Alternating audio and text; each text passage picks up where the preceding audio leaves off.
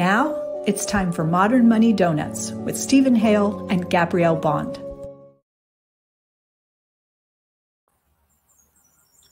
Hi, everyone. Welcome to Modern Money Donuts, our show about modern monetary theory, M M T, and ecological economics. My name's Gabrielle Bond, and I am the organiser for the Sustainable Prosperity Action Group in Adelaide, South Australia, and I'm also a director of Modern Money Lab. And I'm here with my co-host, Stephen Hale. How are you going, Stephen? Uh, it's great to see you again, Gabby. Uh, yeah, I, I'm uh, adjunct associate professor at Torrens University here in Adelaide, and I'm an economist at Gabby's organisation, Modern Money Lab. Our organisation. We're doing it together. That's right. Uh, with others, with, with a great team of people. Um, it looks like our fabulous guest is online, so that's terrific. Um, uh, we have a wonderful guest joining us today. Um, uh, it's Doctor Sherry Wise. Now, Sherry is a regular at K R T D Media. She's also a senior economist with the U S Department of Agriculture and an expert in both environmental economics and what is in the U S called antitrust policy, but it's often called competition policy elsewhere. And we, we did have a chat about that, didn't we, Stephen, last week? We Sherry did. was also recently on Joe Firestone's show talking about the microeconomics of inflation. You might have caught that episode. And we'll be talking about the pandemic, of course, Joe Biden, and how Sherry would change the U S if she was the president. Now we've Shall been. We see if she's online? Yeah.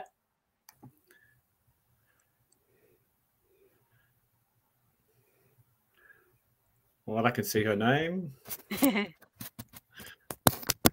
That's it. Here she Hi, is. Sherry. Thanks for joining us. And well done for making okay? it. I know you've had a, a chaotic day.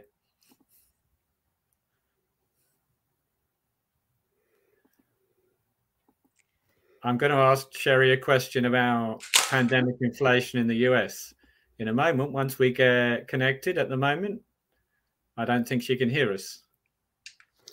Um, can you hear me? We can hear you. Sherry, can, can you hear oh, us? Okay, I can't hear anything. I'm sorry. Okay. I don't know what's wrong. Hold, um, sorry. Okay. Um, well, let's see whether we can fix this with Shane's help. Okay. If, if we can't, we'll uh, talk about something else for a moment. You should leave and come back, Sherry. Leave, leave, okay. Okay. Okay, I have to leave and come back. Yeah, don't worry. We'll talk. We'll, we'll we'll talk amongst ourselves for a couple of minutes. Don't. We've got some news actually that we'd like to yeah. tell people about. So, Stephen, um, you mentioned Torrens University in your introduction, as you do every week. Um, I was. Um, Last year, you were at uh, the University of Adelaide, so it's been a bit of a change for you. Um, would you like to tell us the good news?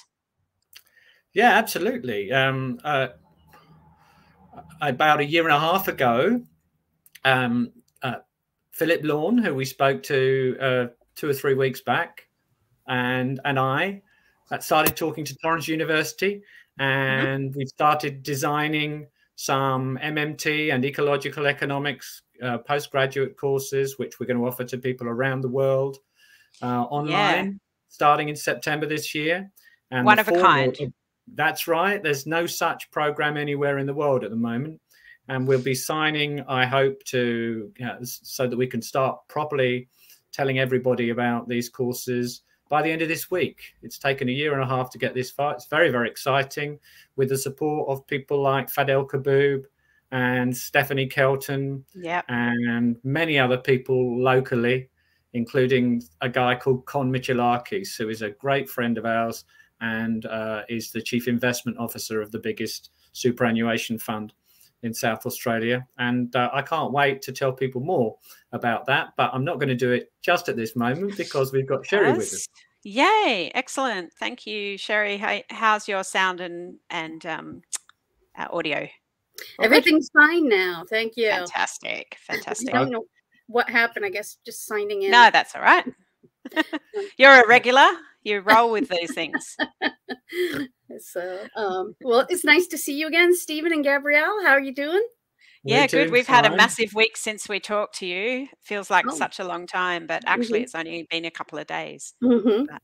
Stephen, you uh, had a question to start out with, didn't you?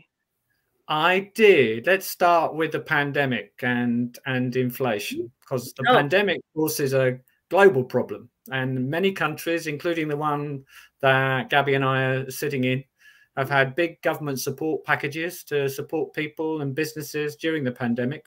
Mm-hmm. But the impact on the cost of living has been, thus far, nowhere near as big here mm-hmm. as in the mm. U S. Mm-hmm. What do you put the spike in U S inflation down to, especially compared to other countries where there's been much less of an impact so far? Um, I think there are multiple issues that are going on.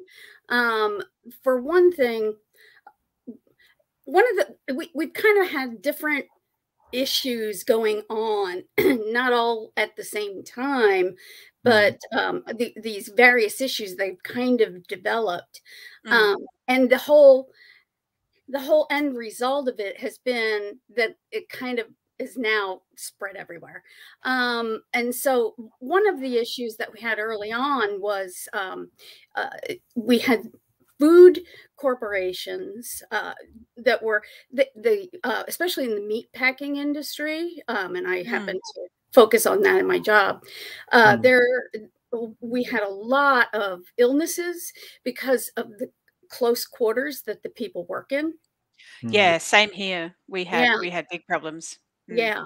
And so we had a massive number of people in that industry just getting sick. And as a result, they the, the plants were work, working at, you know, much lower capacity, and um, the, the supply wasn't getting out. In fact, we had an unfortunate incidence of some animals having to be slaughtered because the num uh, sorry, having to be euthanized because mm. the because the the backup in uh, in the facilities was so large uh, that the animals were just um, basically becoming too big to market, and um, so so that was a really um, really unfortunate situation. Um, mm. And then as time has gone on, we had, we've had episodes of, um, for a while, there was a period of that, um, there was a shortage of, of, of containers because mm. the, the, the ships that were bringing, um, bringing goods in um, from other places, primarily China, were, um, you know, leave, they would They were bringing goods in, in in containers. The containers were here, and typically in the past, what would happen is the containers would get refilled mm. with something and then go back. Um, but in fact, we had a lot of problems with um, with with um, crops and things like that. And so there were times when there was a real mismatch uh, between demand and supply of mm. the containers. So that created a problem. We've had all kinds of problems with trucking.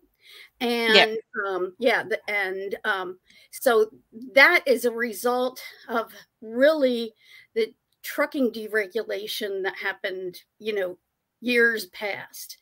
And, um, and then, of course, we've had multiple problems because of the lack of semiconductors. And um, you know, a lot of these things have have now had, it, what's happened is they, these things have come about because we basically have allowed our supply chains to be t totally dependent on China and other company, other countries. And when we can't get them, when we get, can't get things through here, fa in, in here fast enough, um, the ports have been black box. The ports have been backed up because yeah, yeah, yeah. You know, there's just, for one thing, we don't mm-hmm. have that many ports that goods can come into. And so, um, I'm sorry, so we're ahead. talking. So we're talking really about um, things that are happening in the in the kind of real world of stuff, and not the financialized part of the exactly. economy. Exactly. Yeah. Yep. That is so, exactly it. Um, it is a. they are supply problems, and they come about from many years of uh, deindustrialization mm. and deregulation. Mm. Um, and um, and then also just some of it is just because this was a, um, you know, a, a monumental event. And so things, the economy got shut down for a while. And so, you know, things weren't being made. Even what, even even though we have off outsourced a lot of the work that we, a lot of the production that we have in this country, we still make some things, including food. Mm, mm. But, yeah, yeah. You know, yeah, there mass, massive food, um, you know, farming and agriculture, isn't there? Mm-hmm. Yeah, right. So, so um, would you? Could you tell us how that sort of influences inflation, and perhaps maybe then we can move on to talking about antitrust behaviour and uh, regulations? That is well, one I'd of like the areas that you're. Something. Oh, I'd okay, like yeah, go ahead. Something first, which is that uh, um, what we're hearing there is uh, is uh, the uh, complicated and fragile mm. supply chains mm-hmm. and supply chain problems. And of course, the pandemic uh, having an impact on people just being able to uh, uh, turn up to work. Mm-hmm. And um, to an extent, that is something which I think has affected everywhere or mm-hmm. almost everywhere. But there's mm-hmm. something else, I think, in the U S. I think it's a cultural issue. Mm-hmm. I think in Australia, we have very concentrated industries, including involved in food supply. Mm-hmm. But there is a different attitude towards social license to operate here. Mm-hmm. And in Australia, I think there's been much less of a tendency for shortages to drive prices up mm-hmm. because I don't think monopoly suppliers in Australia have taken advantage of the opportunity mm-hmm. to increase prices. Mm-hmm. And I think that somehow that's a more acceptable thing to do. Yeah. In the U S yeah. and part of this as well. Yeah, and in fact, corporations. There have been comments by you know corp by corporations, people act within corporations, acknowledging that in fact, you know, what they've been able to do is take some leeway. you know, mm. so they're so they have some legitimate reasons for increasing prices. And yet at the same time, what they're doing is they're, you know, bumping it up because they know that, you know, your average person doesn't know how much their costs went up. Mm. And so they figure, well, we can get away with it. And, you know, mm. they, you know, there was a, a, a short period of time where, where it did, the, the pandemic did affect profits and things like that. So I'm sure that they rationalize it in terms of thinking that, well, you know, we're making up for what we lost in the past. But, you know, yeah, yeah, yeah. I, would, I would totally agree with you, Stephen. A lot of it is a culture. And yeah. it's a culture that has come about because we have allowed um, these gigantic corporations to get away with many things, um, mm. and um, including becoming bigger and bigger and less accountable to the public. Mm. Um, we yeah. we did have a have uh, I can remember back a while back there was um, a similar but slightly different thing happening in Australia where we have we have a kind of supermarket duopoly, I suppose you'd say, mm-hmm. and um, there was a time when um, they got into a bit of a undercutting price war over milk, and so mm-hmm. we were getting a litre of milk for a dollar, which mm-hmm. is way way less than it costs to actually produce and get the milk to the shelf. Mm-hmm. um, and people were pushing back on that. They were refusing to buy this milk, and there was campaigns to say, you know, buy the expensive milk, don't mm-hmm. buy the cheap stuff. Do you remember mm-hmm. that, Steve? That that remind well, that's really the monopoly power pushing in the other direction. Exactly. Yeah, the, they push yeah, both ways. But, but it shows that people weren't going to buy into that. Mm-hmm. I think so, time. but I. I To, to give them, maybe the supermarkets so learn from that, but to give them their credit, we've had empty shelves sometimes in this mm-hmm. pandemic, but they have not reacted to those health, empty shelves by jacking their prices up. Mm-hmm. Except for rapid antigen I mean, tests. They did it. they did with that. Well, that, yeah, but that wasn't really the supermarkets, I don't think. No. The uh, the um the the thing that I noticed, I, I think anyway, this is the impression I have in the U S, is there are lots of businesses that have jacked up their prices by more than the increase in their costs. Mm-hmm. Yeah. So margins have been built, right. and and there's been profiteering mm. going on. Yeah. Yeah. I, yeah. I, I don't know if that's right, but. Well, I think there has been a certain amount of that. And, you know, and I think, I think in, in some ways, a lot of corporations have been doing that kind of thing in a more subtle way, even before the pandemic, because mm. there's, there's, there's something you could call hidden inflation. And, mm. you know, so for instance, companies oftentimes will, they start downsizing this, like, like for instance, you'll get cereal that maybe it was a pound box at one point in time. Mm. And then it's like fourteen and a half ounces. And mm. then it's twelve ounces. Yeah, yeah. We, we've been seeing this kind of stuff. Or, Mostly I know, air. You know, for quite a yeah. while. So they have, mm. they have been raising prices over the years, but they've been doing it in a very more, much more subtle way. Mm. Um, mm. And, it, you know, in a way that your average person, you know, either they don't think about it or they, you know, they just don't know. I mean, they, there's nothing they can feel they can do about it. Um, and mm. so they might complain, um, but, Um, but now they're just being a lot more blatant because they feel they can get away with it. Yeah. So yeah. what could be done? What what could be done about that, Sherry? If you were in charge. Well, if I was in charge, um, I think there, there's a lot of things I would do if I was in charge. With respect to this particular thing, um, mm. as you said, Stephen, the, in the United States, we have um, we have commercial or you know, uh, corporate policies that involved what we call antitrust. Mm-hmm. Um, but it's, it's basically, it's basically competition, you know, controlling competition and controlling mm-hmm. the lack of competitions more specifically. Um, and the re the word antitrust comes from the eighteen hundreds, when there were businesses that were organized in a way to, you know, try to take advantage of, uh, you know, basically try to try to make the most out of the money that they were getting, and they the the structure was called a trust. And so, yeah. um, and so in the U S, we create uh, we created a law in eighteen ninety that was uh, called the, the Sherman Antitrust Act. And mm. so we refer to this competition policy ever since then as antitrust policy.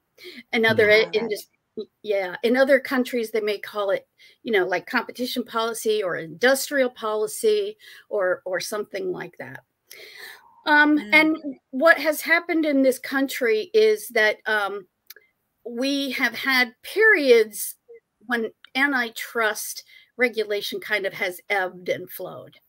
Um, after the after the Great Depression, we had a period uh, of about probably thirty years or so when we really um, took antitrust seriously, and um, mm. like Supreme Court justices took it seriously. It was, you know, on a broad scale, it was it was accepted that we did not want to have large corporations that dominated the markets. Mm. Um, And so, but what happened was in the nineteen seventies, there were a lot of, you know, economic issues that came about. And as a result of that, the uh, thinking of, um, we generally refer to it as the Chicago School, but it's, but you know, because they had such a powerful influence, but mm. uh, so the University of Chicago had a lot of, um, economists and lawyers and people who had a lot of influence. Mm. And so they they started really promoting this idea that um, antitrust was really kind of not necessary. Um, mm. And especially they thought, well, we, we can look for specific things like, you know, yeah, if we see collusion, you know, mm. or something like that, that's clearly illegal. But other mm. than that, we're not going to worry about it.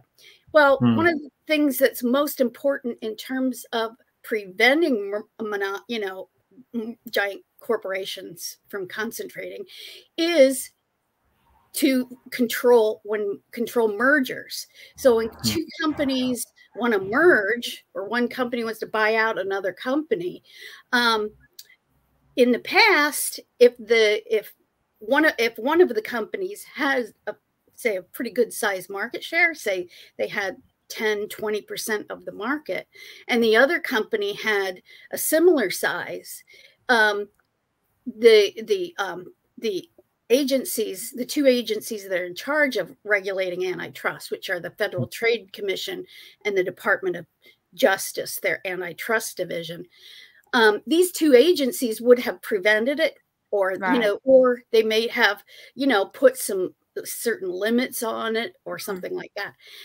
But since nineteen eighty, we just don't see that anymore, do we? Yeah. No, same story in the U K where I yeah. used to live. Uh, in mm-hmm. fact, uh, there used to be a, a body called the Monopolies and Mergers Commission. Mm-hmm. It's now called the Competition Commission. Oh. The emphasis has changed. Yeah, yeah, yeah. yeah, and, and the problem is it's the reality is switched.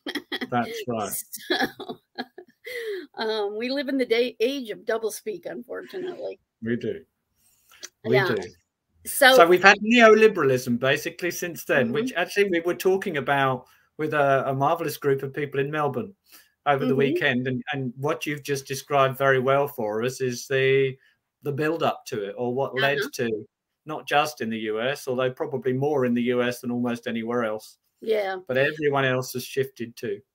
We may have led the way, although mm-hmm. perhaps Brit the Brit Britain was along right there along with us because oh, Margaret Thatcher helped. Yes. Yep, yep, yep. mm. So yeah, and so what happened was, um, you know, we had this policy of basically allowing these companies to get bigger and bigger and bigger, and it has happened in every industry, mm. and um, and so they have these companies have massive market power. Mm. With With that massive market power comes massive wealth. And with that massive wealth comes an ability to influence politics. And, and so in the end, you know, all along antitrust right from the start was believed to be, in this country, um, a, a democra democracy enhancing mm-hmm. type of policy. Um, and I think that these last forty years have kind of proven that that is a correct stance to take.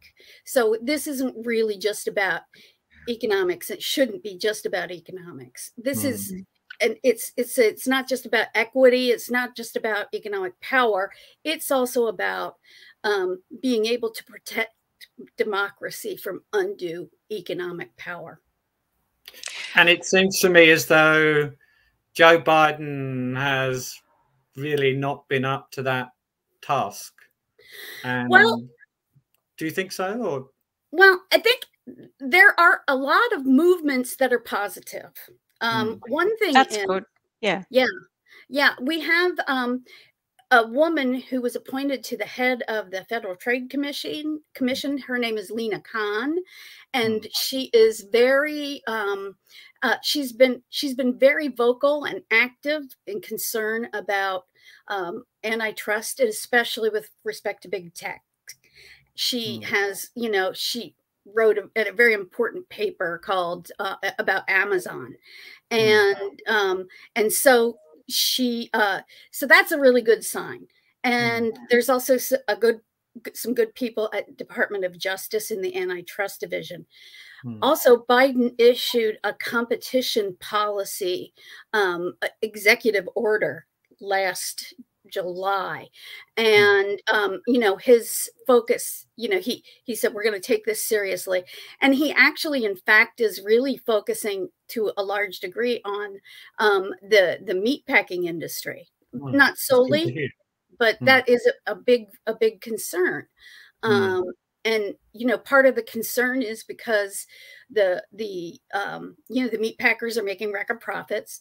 Um, mm. They, um, in addition, you know, they, there's only like four beef packing companies, um, mm. and they, um, exert a lot of power. Um, the a lot of the ranchers feel that they haven't been, you know, getting um, compensated fairly. Uh, their share of the farm dollar has continued to go down and down and down. Yeah. Yep. Yeah. And so, um, and so, you know, that that's a big issue. Hmm. And our, well, our I'm, I'm sorry, our, our poultry industry is vertically integrated. Mm-hmm. So that's, that's another set of problems.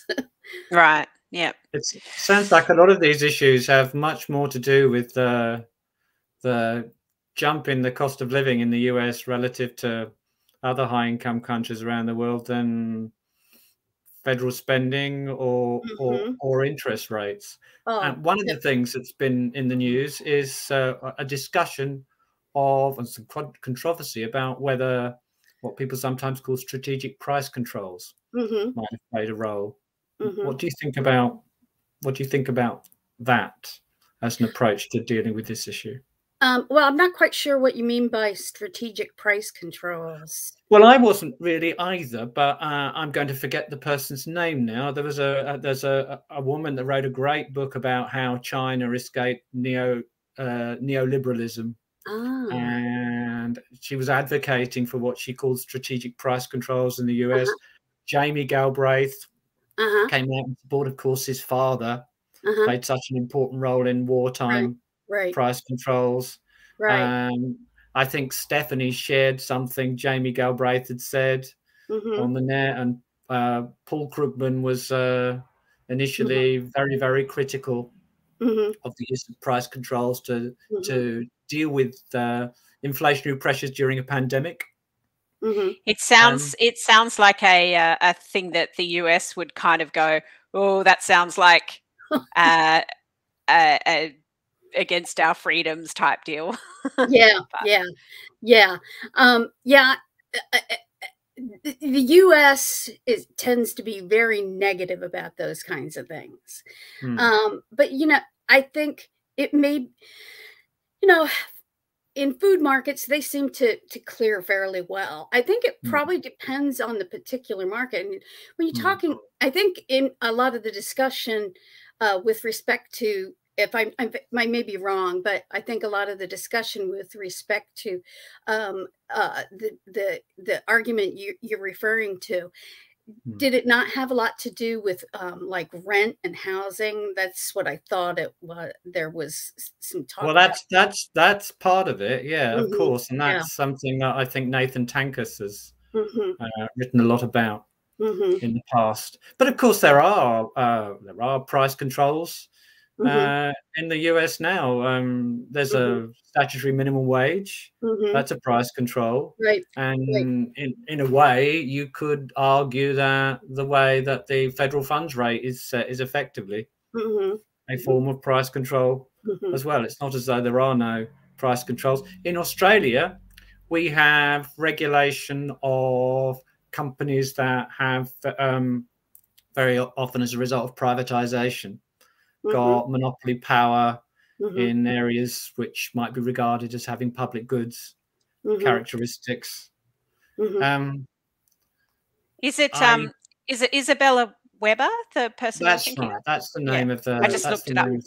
She was There's the a Guardian article from uh, late December last year. If it, if anyone wants to chase it up. Okay. Okay. Yeah. Yeah. yeah. Well, I think you know when you're talking about things like housing. I mean, that's.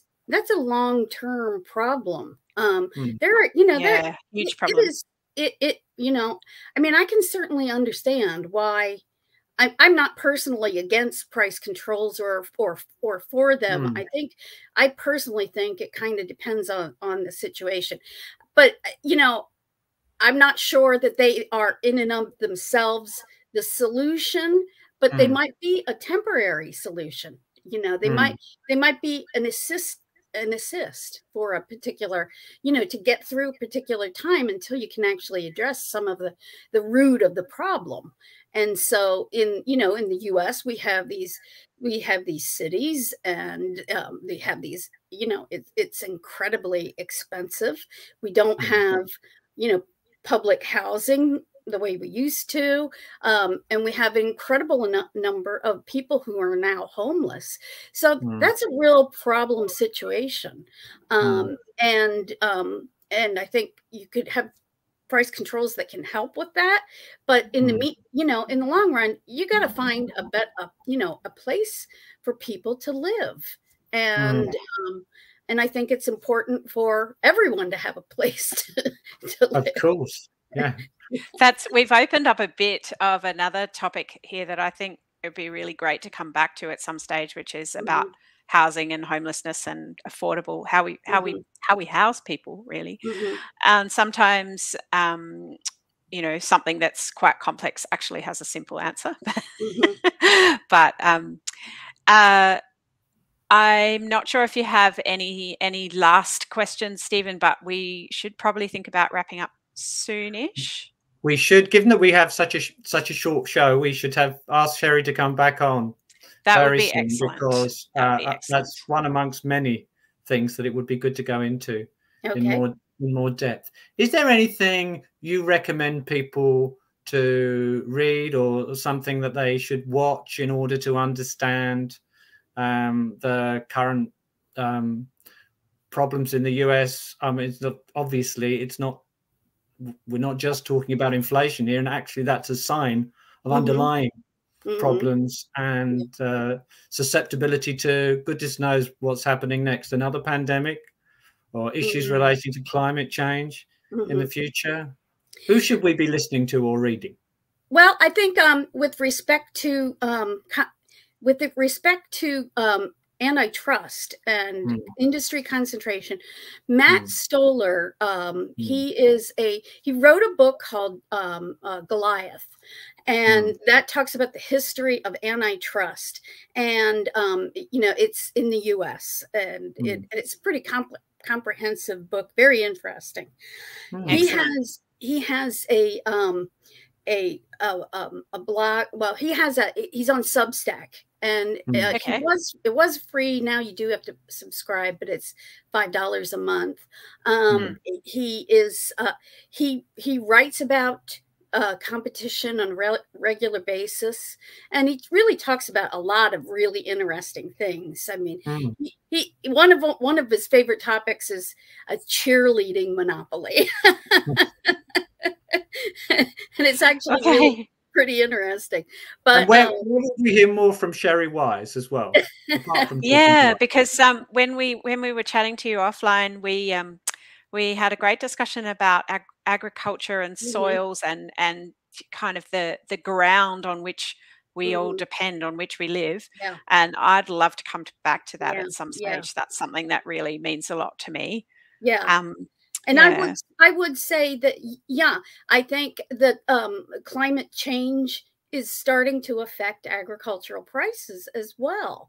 Um, yeah. And so, you know, we have had some periods of, uh, of, you know, like poor crops and some things like that. And um, and so those things increase prices and lead us to um Uh, you know, it it, it it it basically kind of builds up because these, you know, you're talking about basic crops that go into a lot of different things. There's mm-hmm. the U S D A has a lot of good resources um, about the um, about what's going on with the with weather in uh, mm. the U S and um, yeah, a lot of good resources that I can I can point you to. Um, and so I think that's. It's an important discussion. In fact, well, U S D A yeah. just announced they're going to do give out. Uh, they're going to have a billion dollars to try to deal with this. So well, let's uh, let's ask uh, Sherry to come back on very soon and to discuss that. Then uh, that would be marvelous. Thank you so much for joining us today, Sherry. Yeah, um, great chat. It's nice to talk to both. Thanks. For, well, it's so lovely to have you on. I, um, I hope you come back on with us very soon. And I'd just like to, sorry, before you talk about next week's show, yeah. Stephen, I'd like to give a shout out to the lovely people in the comments here watching us live. It's great to know that you're um, with us in spirit. And um, yeah, shout out to everyone yeah. Um, yeah. who's Thanks watching us. Much. And next week, we're going to talk, we actually started talking about it a little bit this week, about we've got what we've got planned over the next year and uh, outside of the Modern Money Donuts uh, podcast. And it's and a big week what, for us. What is driving us to do it? And then in two weeks' time, we're going to have uh, a, a, a marvelous man called Randeep Ramesh, who is the chief leader writer for the U K Guardian newspaper, which is uh, the leading national progressive newspaper in the U K, and actually one of the leading progressive papers around the world. And uh, he's uh, an expert in modern monetary theory. If you ever see an M M T-inspired piece in the Guardian, uh, you can be ninety-five percent sure it's Randeep that's written it. So uh, we'll we'll chat to him in a in a couple of weeks' time as well. And thanks to everybody for joining us. Thanks to Sherry again, and please stay tuned for Joe Firestone at the top of the hour. Okay. Excellent. See you next time. Bye. Bye. Thank you. Bye, Sherry. Bye-bye. Bye.